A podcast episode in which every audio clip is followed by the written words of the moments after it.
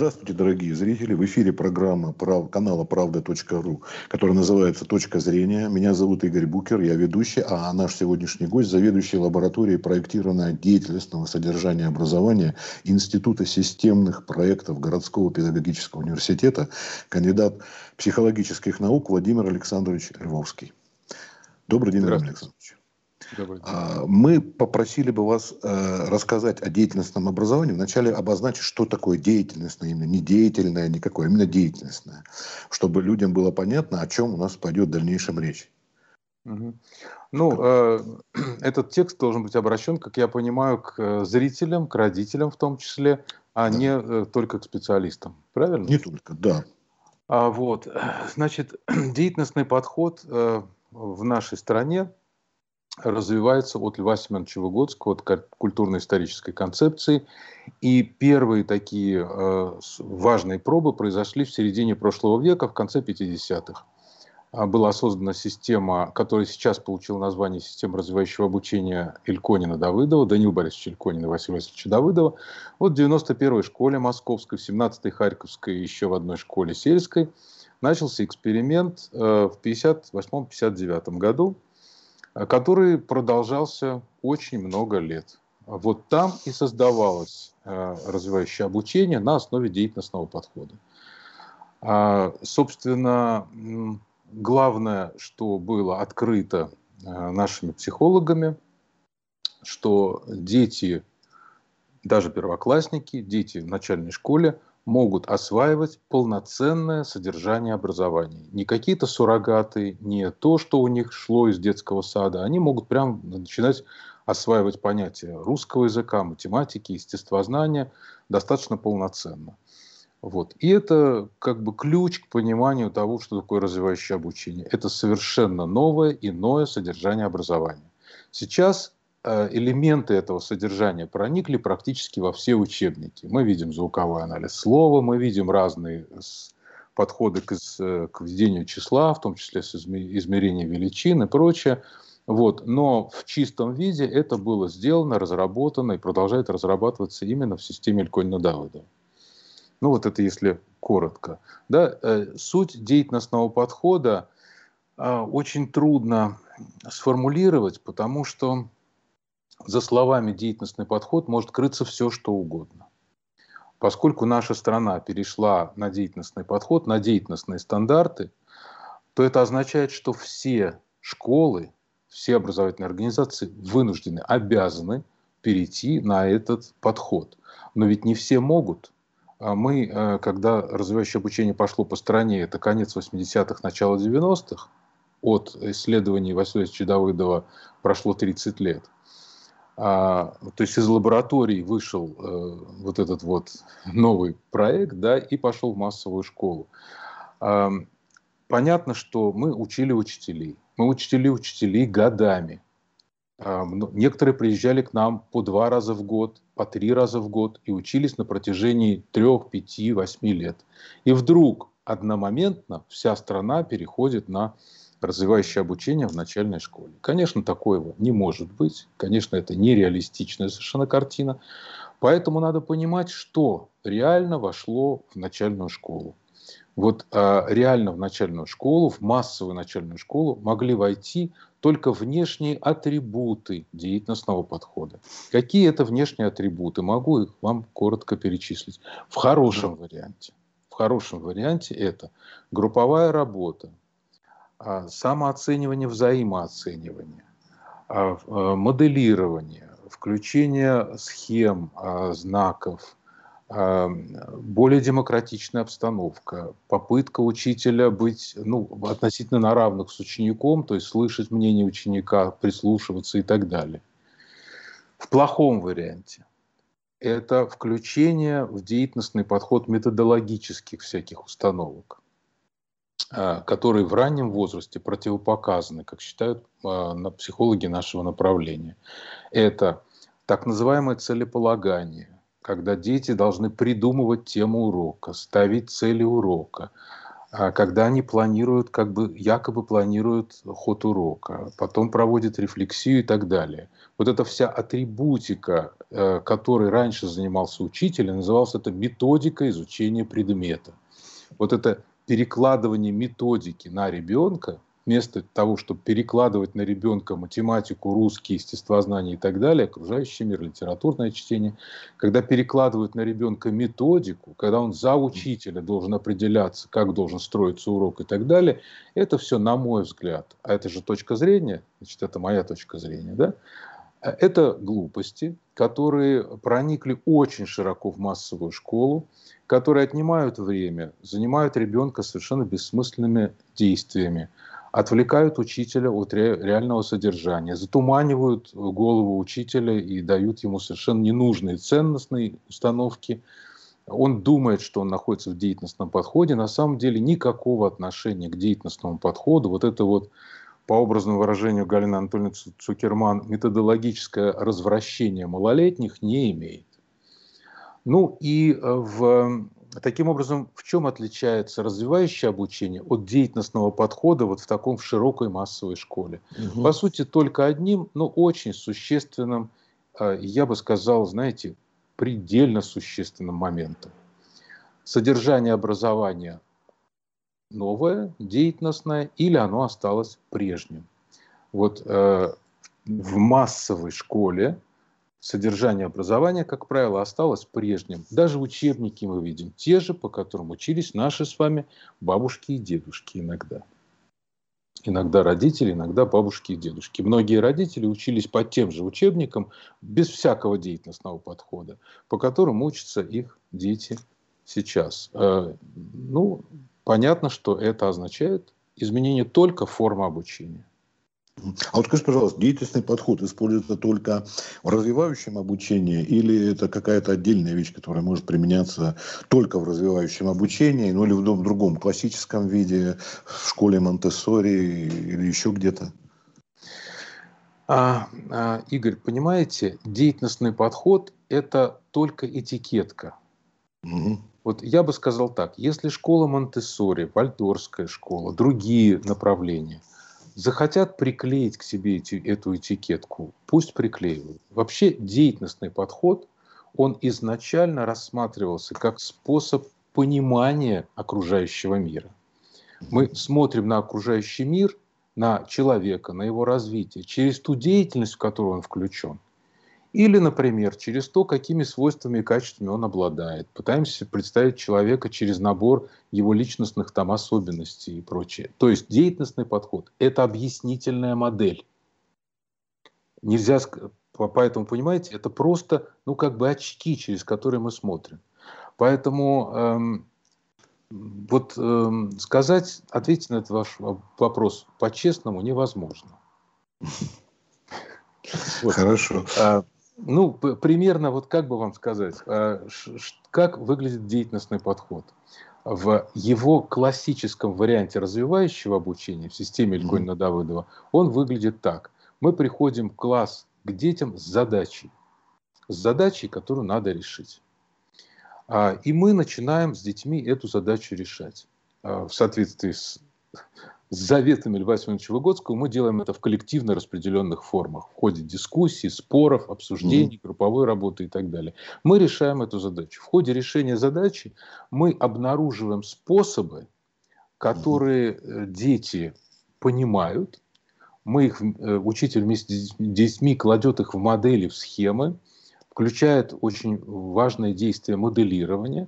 Эти модели, схемы Э, ребенок использует для решения дальнейших задач. Ну и по сути дела все связано с тем, что мы должны выстроить содержание так, чтобы ребенок ну как бы переоткрыл то, что уже открыто человечеством. По крайней мере, погрузился в эту, э, в эту ситуацию, когда человечество изобретало все те знания, умения, приборы, средства и так далее, которые сейчас нас окружают. Владимир, тут как раз возникает вопрос, а в каком возрасте эффективнее применять деятельностный подход? Уже в начальных классах можно или чуть попозже? Если толковать широко, то деятельностный подход может э, с, с рождения ребенка применяться. Если мы широко это трактуем. То есть, когда мы говорим о возрастной периодизации, о том, что ребенок включен в разные виды деятельности, о ведущем виде деятельности, да, а, там манипулятивное общение, игровая, учебная и так далее. В этом плане, повторяю еще раз, деятельностный подход – это объяснительная схема. Ребенок живет и развивается, я на него смотрю, как на человека, у которого накапливаются всякие качества, свойства и так далее, или я смотрю на него как на человека, который включен в действие. И смотрю все время, в какие действия он включен, как он в этих действиях живет и так далее. Поэтому, еще раз, деятельностный подход – это не то, что мы делаем вот своими руками. Это то, как мы видим мир, как мы видим развивающегося человека. Вот он Э, в логике бихевиоризма, например, через отрицательные и положительные подкрепления мы в него вкладываем сведения, он их запоминает и потом нам воспроизводит, э, как это было в традиционном обучении, например, или мы разворачиваем разные виды его деятельности, стараемся развернуть разнообразные деятельности, не, не только ведущую, но и сопутствующие виды деятельности, и сделать его субъектом разных видов деятельности. Уроки физкультуры проходят в развивающем обучении или деятельностном подходе так же, как и в традиционной школе, или они чем-то чем могут отличаться, может быть, какое-то принципиальное отличие? А, вообще все уроки могут отличаться, и угу. когда а, лаборатория Василия Васильевича Давыдова проводила исследования, брались все предметы. Угу. А на выходе мы получили такую картину, что в школу вошел русский язык, математика, окружающий мир, литературное чтение, а изобразительное искусство, замечательная программа Юрия Александровича Полуянова не вошла, к сожалению, то есть не была утверждена государством. Потрясающая музыка Льва Вячеславовича Виноградова не э, прошла. А, исследования по труду, по физкультуре, ну вот они были, но они не реализовались в школе. Поэтому каждая школа, которая строит свою образовательную программу, если это школа развивающего обучения, она думает о том, а как другие предметы поменять, трансформировать, сделать так, чтобы они ну, были более развивающими. А, физическая культура, по ней тоже были исследования, Э, Дмитрий Аросев был такой замечательный, тоже исследователь. Э, и там, в принципе, много сделано, но программы нет. А по иностранным языкам? И по иностранным языкам тоже трудности. С иностранными языками особое. Тоже были исследования, но там особое э, дело. А иностранный язык стал у нас коммуникативным перестали делать упор на грамматику, на правила, стали делать упор на коммуникацию. А коммуникативная дидактика, как бы коммуникативная методика, она не противоречит э, развивающему обучению, но она делает другие акценты. И в принципе, я не думаю, что ребенка надо погружать очень жестко вот в развивающее обучение, и все должно быть выстроено в одной логике. Да, там иностранный язык может выполнять свои функции. И если это хорошо выстроенная коммуникация, ну, например, в одной из школ, в школе, в которой учился мой сын, в частности, э, было развивающее обучение, а уроки иностранного языка очень часто проводились в игровой форме, в проектной дети с первого класса театр организовывали, там разыгрывались сценки и так далее. Это совершенно нормально. Это очень хорошо. Это не соответствует э, деятельностному подходу там, в логике э, системы Алькойна Давыдова жестко, но это прекрасно для развития ребенка. А вот к деятельности практики относятся, когда э, ребятишек выводят на экскурсии, они там участвуют в викторинах, в КВН даже уже тоже есть. А это можно деятельностной практикой считать, такие вот? Ну, э, в принципе, понимаете как, все можно считать деятельностной практикой, любые вот эти разные активные формы, надо понимать, что это просто разные формы. Это может быть очень интересно, это может быть очень яркие образовательные события, где дети решают нестандартные задачи, соревнуются между собой. Это может быть Олимпиада развивающего обучения, которая у нас ежегодно проходит. Этого всего очень много. Mm-hmm.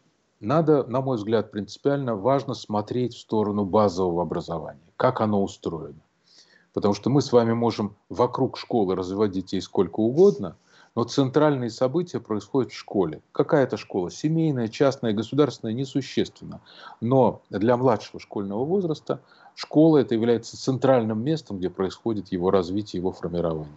И э, если вы в доп. образовании, например, будете э, полностью противоречить тому, что происходит в школе, Ну, я не думаю, что, ну, наверное, для кого-то из детей это будет нормально, да, но во многих случаях это, по-моему, противопоказано. Надо школу грамотно выстроить. Тогда все вокруг нее будет подстраиваться под правильное обучение, под правильное развитие ребенка.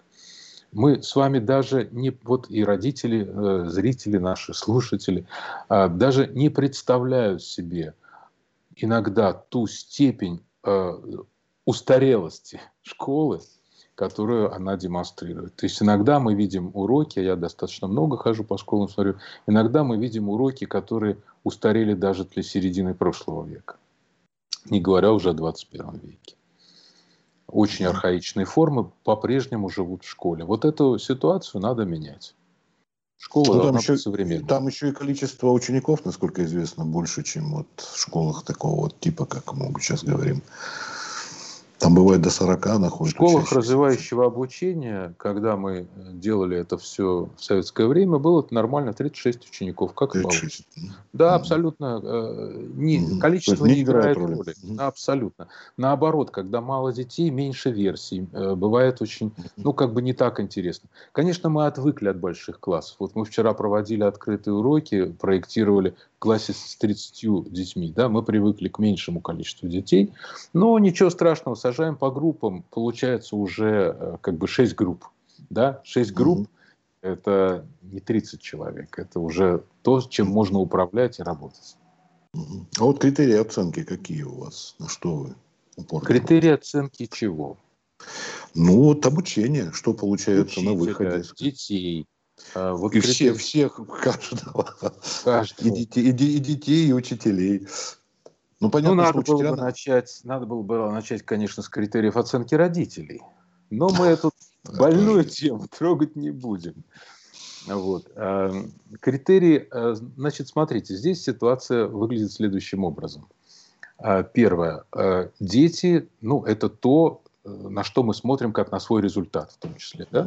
Вот э, оценивают дети э, сразу с разных позиций. Э, во-первых, существуют всякие ВПРы и прочие проверки, которые приходят снаружи в школу. И хотят учителя или не хотят, но они вынуждены эти проверки проводить. Да? Существуют проверки, которые демонстрируются детям и родителям в том числе, когда дети включены в процесс самооценивания это правильно, когда они, вот э, тоже мы вчера проводили такой урок со вторым классом, мы даже не думали, что второй класс к этой работе готов, обычно мы делаем это после четвертого класса, mm-hmm. когда дети составляли контрольную работу по русскому языку для себя. Вот э, мы им дали такое задание, мы не знали, что получится, первая проба такая была, они с огромным интересом сначала набрасывали темы, они набросали 18 тем по второму классу, потом немножко с ними поработали, потом начали придумывать задания по каждой теме, которые можно вынести на контрольную работу. Вот это самое главное. Как дети оценивают себя сами, как они, что они поняли из пройденного, да, что они поняли, э, как бы, что освоено, что не освоено, что готовы предъявить, что не готовы предъявить. Первые эксперименты были э, в, уни, в универсе в Красноярске. Мы делали аналогичную работу в Ценске в гимназии – ну, вот сейчас пробуем тоже в разных московских школах. Вот это очень интересно. И есть третья составляющая. Это диагностики, которые проводит учитель или сама школа. Не для того, чтобы оповестить родителей или детей, а для того, чтобы самим увидеть картину. Вот эти три разные составляющие. Иногда они совмещаются, иногда они разводятся, но и учителю важно как бы иметь свою информацию про детей – то есть понимать про свою педагогическую деятельность. Что сделано так, что не так, что подкорректировать и так далее. Очень важно детям понимать про это. Ну и понятно, что государству тоже очень важно за этим присматривать и смотреть как результаты. Иногда, правда, государство сильно перебирает. И в этом году проверочных работ было такое количество такое, что стонали все. Но, видимо, это после ковида, ну как бы после вот этих карантинов, у государственных органов повысилась тревожность, и они решили увидеть эту ситуацию. Вот. Но в любом случае это надо делать тоже без перебора, а разумно. Владимир, а почему вот так э, несколько скептически отнеслись к родителям? Нет, Тут скептически, э, нет, я не скептически отнесся к родителям. А понимаете, родители сейчас начинают занимать совершенно другую позицию. Вот, э, мы увидели в рамках карантина, что родителям приходится, ну, я говорю про хороших родителей, я про, про хороших учителей, хороших родителей и так далее. Хорошим родителям приходится включаться в обучение. Я, если мы берем младших школьников, они просто не справятся в дистанте без помощи родителей. Поэтому мы к родителям относимся с большим уважением и с большой надеждой. Когда мы обсуждаем разговор, проблемы семейного образования и там, ну, разные формы дистантного обучения и так далее, мы все время думаем о том, а как нам родителей сопровождать, как нам научить родителей грамотно работать с детьми, там не вмешиваться, когда не надо вмешиваться, там и так далее. Поэтому э, уважение к родителям, сами родители, уважение к родителям у нас очень большое. Но когда я говорю, что надо оценивать родителей, тоже, я имею в виду следующее, что, э, понимаете как, а, если мы с вами э, в общем часто можем не вмешиваться, например, в процедуры лечения, которые проводят медики, и можем сказать, ну пусть медики решают, то в процедуры обучения и развития детей не вмешиваться очень трудно. Школа не может все эти вопросы решить. И когда у родителей появляются самые разные представления об обучении, развитии ребенка, вот надо было бы посмотреть, а какие это представления. Потому что очень часто это довольно наивные представления или запутанные, когда родитель сразу несколько задач пытается решить. А, например, родитель может не понимать, что в дошкольном возрасте, в детском саду не надо зубрить математику и русский язык. Но родителям многим до сих пор кажется, что самая главная подготовка в школе – это зубрить математику и русский. А потом, когда эти дети приходят в хорошую школу, к хорошему учителю, обнаруживается, что они не готовы к обучению – Математику и русский они знают, а учиться не умеют. Так, как надо учиться в первом классе. Вот. Они никого не слышат, никого не слушают, э, только должны э, выступить перед остальными детьми и показать, какие они. Да? Они э, оказываются сильно демонстративными. То есть возникает очень много проблем, и эти проблемы часто связаны с родителями. Не, ну тут еще возможен такой вариант, что когда ребенок уже научился до школы читать хорошо и считать, и он приходит, ему уже там скучновато, он это знает. Такой момент ведь тоже можно э, учитывать. Такой момент может быть, но ребенку в развивающем обучении не скучновато потому mm-hmm. что он сталкивается с совершенно другим содержанием образования. Если ребенок пришел в традиционную школу, пусть она даже декларирует деятельностный подход, как и положено по стандартам, он сталкивается с той же математикой, которая была в дошкольном детстве. А, я вот учителям показываю очень часто уроки по окружающему миру, а, по теме круговорот воды в природе. Я показываю урок в, дош... в детском саду и показываю урок в третьем классе. И между ними отличий нет. Ну, то есть в детском саду урок чуть лучше чем э, значит, э, в третьем классе. Но что это значит? Это значит, что ребенок пришел в начальную школу и остался на дошкольном уровне по содержанию образования. А содержание образования должно быть принципиально иным. И круговорот воды в природе, в школе, в начальной школе, это совершенно другой круговорот, чем тот, который был в дошкольном детстве.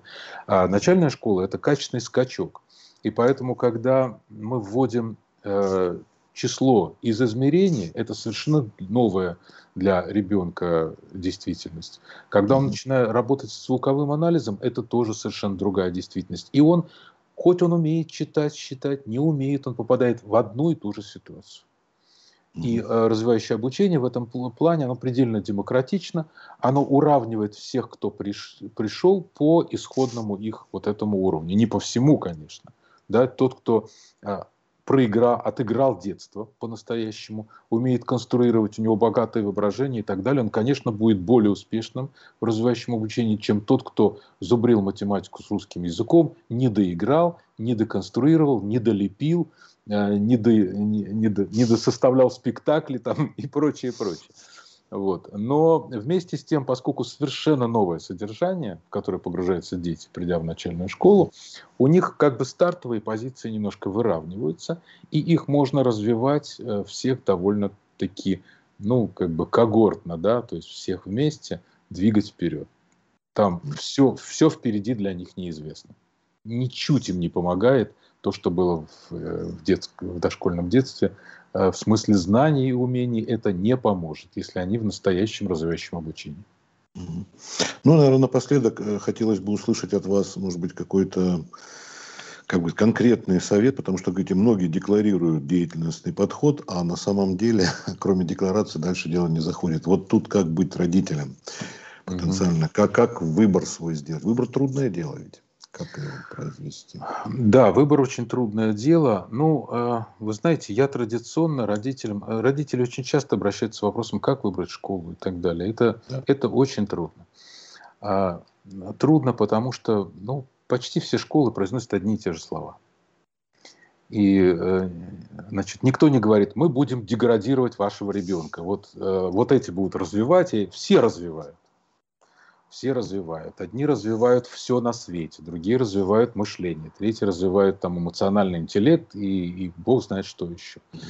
Вот. Я родителям всегда говорю, что, конечно, ну, как бы для, для меня самое главное, чтобы родитель выбрал ту школу, в которой ему будет комфортно. А родители почему-то думают, что надо выбирать школу для ребенка. Мне кажется, что надо школу выбирать для родителей. Потому что когда родители фрустрированы, ничего хуже для ребенка быть не может. Вот я так выбирал. Я полистал учебники, посмотрел, выбирал школу для своего ребенка. Я сказал, что, ну, в семье, что я традиционное обучение не переживу, поэтому мы его отдаем в развивающее обучение, будь что будет. Хотя, значит, тоже там разные э, сюжеты происходят в развивающем обучении.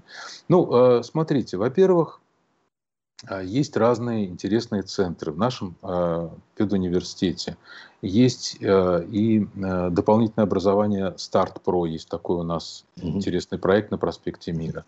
Я параллельно руковожу авторским клубом, и там у нас есть замечательный авторский клуб на Садовнической, где мы встречаемся с детьми, есть открытые встречи, есть там какие-то платные истории тоже. Вот. И там есть интересные курсы, там, например, естествознание плюс математика для тех, кто идет в школу или уже учится, первый класс, да, для, для малышей.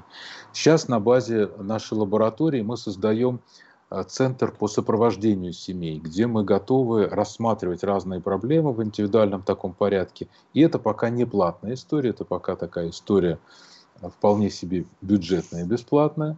Вот, э, когда мы с семьями общаемся, пытаемся понять, ну, где-то подскажем, где-то посмотрим проблемные точки, э, там, в том числе и те, кто в школе уже учится. Вот. Э, понимаете, как подсказать хорошую школу очень трудно, потому что э, школа – это очень динамичный механизм. Конечно, хорошо, если ребенок пришел в первый класс к той учительнице, про которую мы знаем, что она, ну, пусть и традиционная, но нормальная, да, хороший, человек хороший и так далее. Вот. Ну, а дальше? А где у нас гарантия, что эта учительница через год не уйдет? Да, ну и так далее. Это вот такой живой организм. Поэтому э, всем нам, родителям, очень тяжело. Пока мы не столкнулись со школой, наша жизнь просто счастье. Когда мы приходим в школу, очень часто возникают самые разные проблемы – вот. И общих рецептов, как с этими проблемами бороться, нет, потому что у всех uh-huh. разные ситуации. Поэтому я считаю, что, конечно, оптимальнее здесь всего это выходить на консультации с хорошими специалистами. Если вы чувствуете, что эту проблему требует консультирования. Вот. Э, иногда это полезно для того, чтобы предупредить некоторые проблемы, потому что все-таки профилактика легче, чем лечение. А родители в начальной школе не видят проблем они начинают очень часто, они начинают видеть проблемы, когда ребенок приходит в пятый класс. Они говорят, ну что ж такое-то, в начальной школе было все хорошо, вот пришли в основную школу, такой кошмар. И в голову мне приходит, что проблемы-то как раз были в начальной школе. И проблемы в пятом классе не только из-за учителей там, основной школы, да, не только потому, что это переходный сложный возраст, угу. но и потому, что начальная школа была как-то не так устроена. Ну вот один из проектов, который мы ведем с учителями, это уроки передачи из 4 в 5 и поиск тех компенсаций, которые необходимы, чтобы вот те недостатки, которые в начальной школе были, как-то их компенсировать. Вот. Но родители из начальной школы могут совершенно спокойно приводить своих детей к нам, мы их можем протестировать. Очень часто это вообще бюджетная, бесплатная история, то есть просто мы проводим тестирование, говорим результаты. Иногда мы скажем, что давайте тут надо повнимательнее посмотреть, давайте посмотрим. Причем повнимательнее это не значит, что ребенок э, там слабый, не успевающий. Это может быть mm-hmm. ребенок одаренный, и это тоже трудно. Как говорит э, наш профессор Александр Ильич Венгер, родителям, должен вас огорчить, у вас одаренный ребенок. Значит, это тоже трудно. В общем, ну, родители проблем. Понятно. Ну, ничего Спасибо. Страшного, это жизнь. Да, спасибо большое. Я так понимаю, что вы сейчас в связи с вот этими событиями коронавируса, самоизоляции, локдауна, как ни назови, вы э, консультируете, наверное, и педагогов, и там вот через WhatsApp, и Zoom Педагогами и прочее, мы да? работаем непрерывно. Это независимо от всех локдаунов. Конечно, в ситуации локдауна этого стало намного больше. Вот. Если раньше надо было ехать куда-то и проводить семинар, то теперь это проходит ежедневно в огромном количестве экземпляров. Все эти семинары, встречи, курсы. Mm-hmm. Вот. Так что для нас э, изоляция пошла в каком-то смысле на плюс. Вот э, с детьми работать удаленно, с маленькими детьми, с первоклассниками, вот это для нас большая проблема. С этой проблемой мы сейчас исследуем, пытаемся понять, как это делать правильно, потому что это реальности нашей жизни. Ну, тут, видите, слава богу, коронавирус вроде не затрагивает молодое поколение, он больше старых губит, да, вот людей пожилого возраста и так далее. Поэтому детям можно как ну, раз... Ну, мы на это надеемся. Мы точно не знаем, да. мы на это надеемся. Угу. Но независимо от этого, понимаете как, а, ведь все поворачивается своей положительной стороной. Мы через этот локдаун мы увидели огромные возможности дистанционного обучения. Они колоссальны. В старшей школе они вообще уникальны.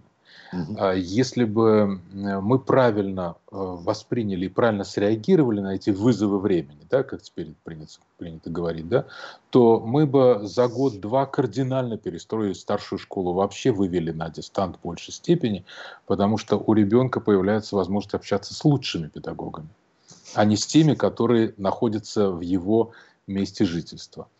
Э, ну и аналогично с подростками, вот всю систему можно было бы переделать сейчас кардинально, воспользовавшись этой ситуацией.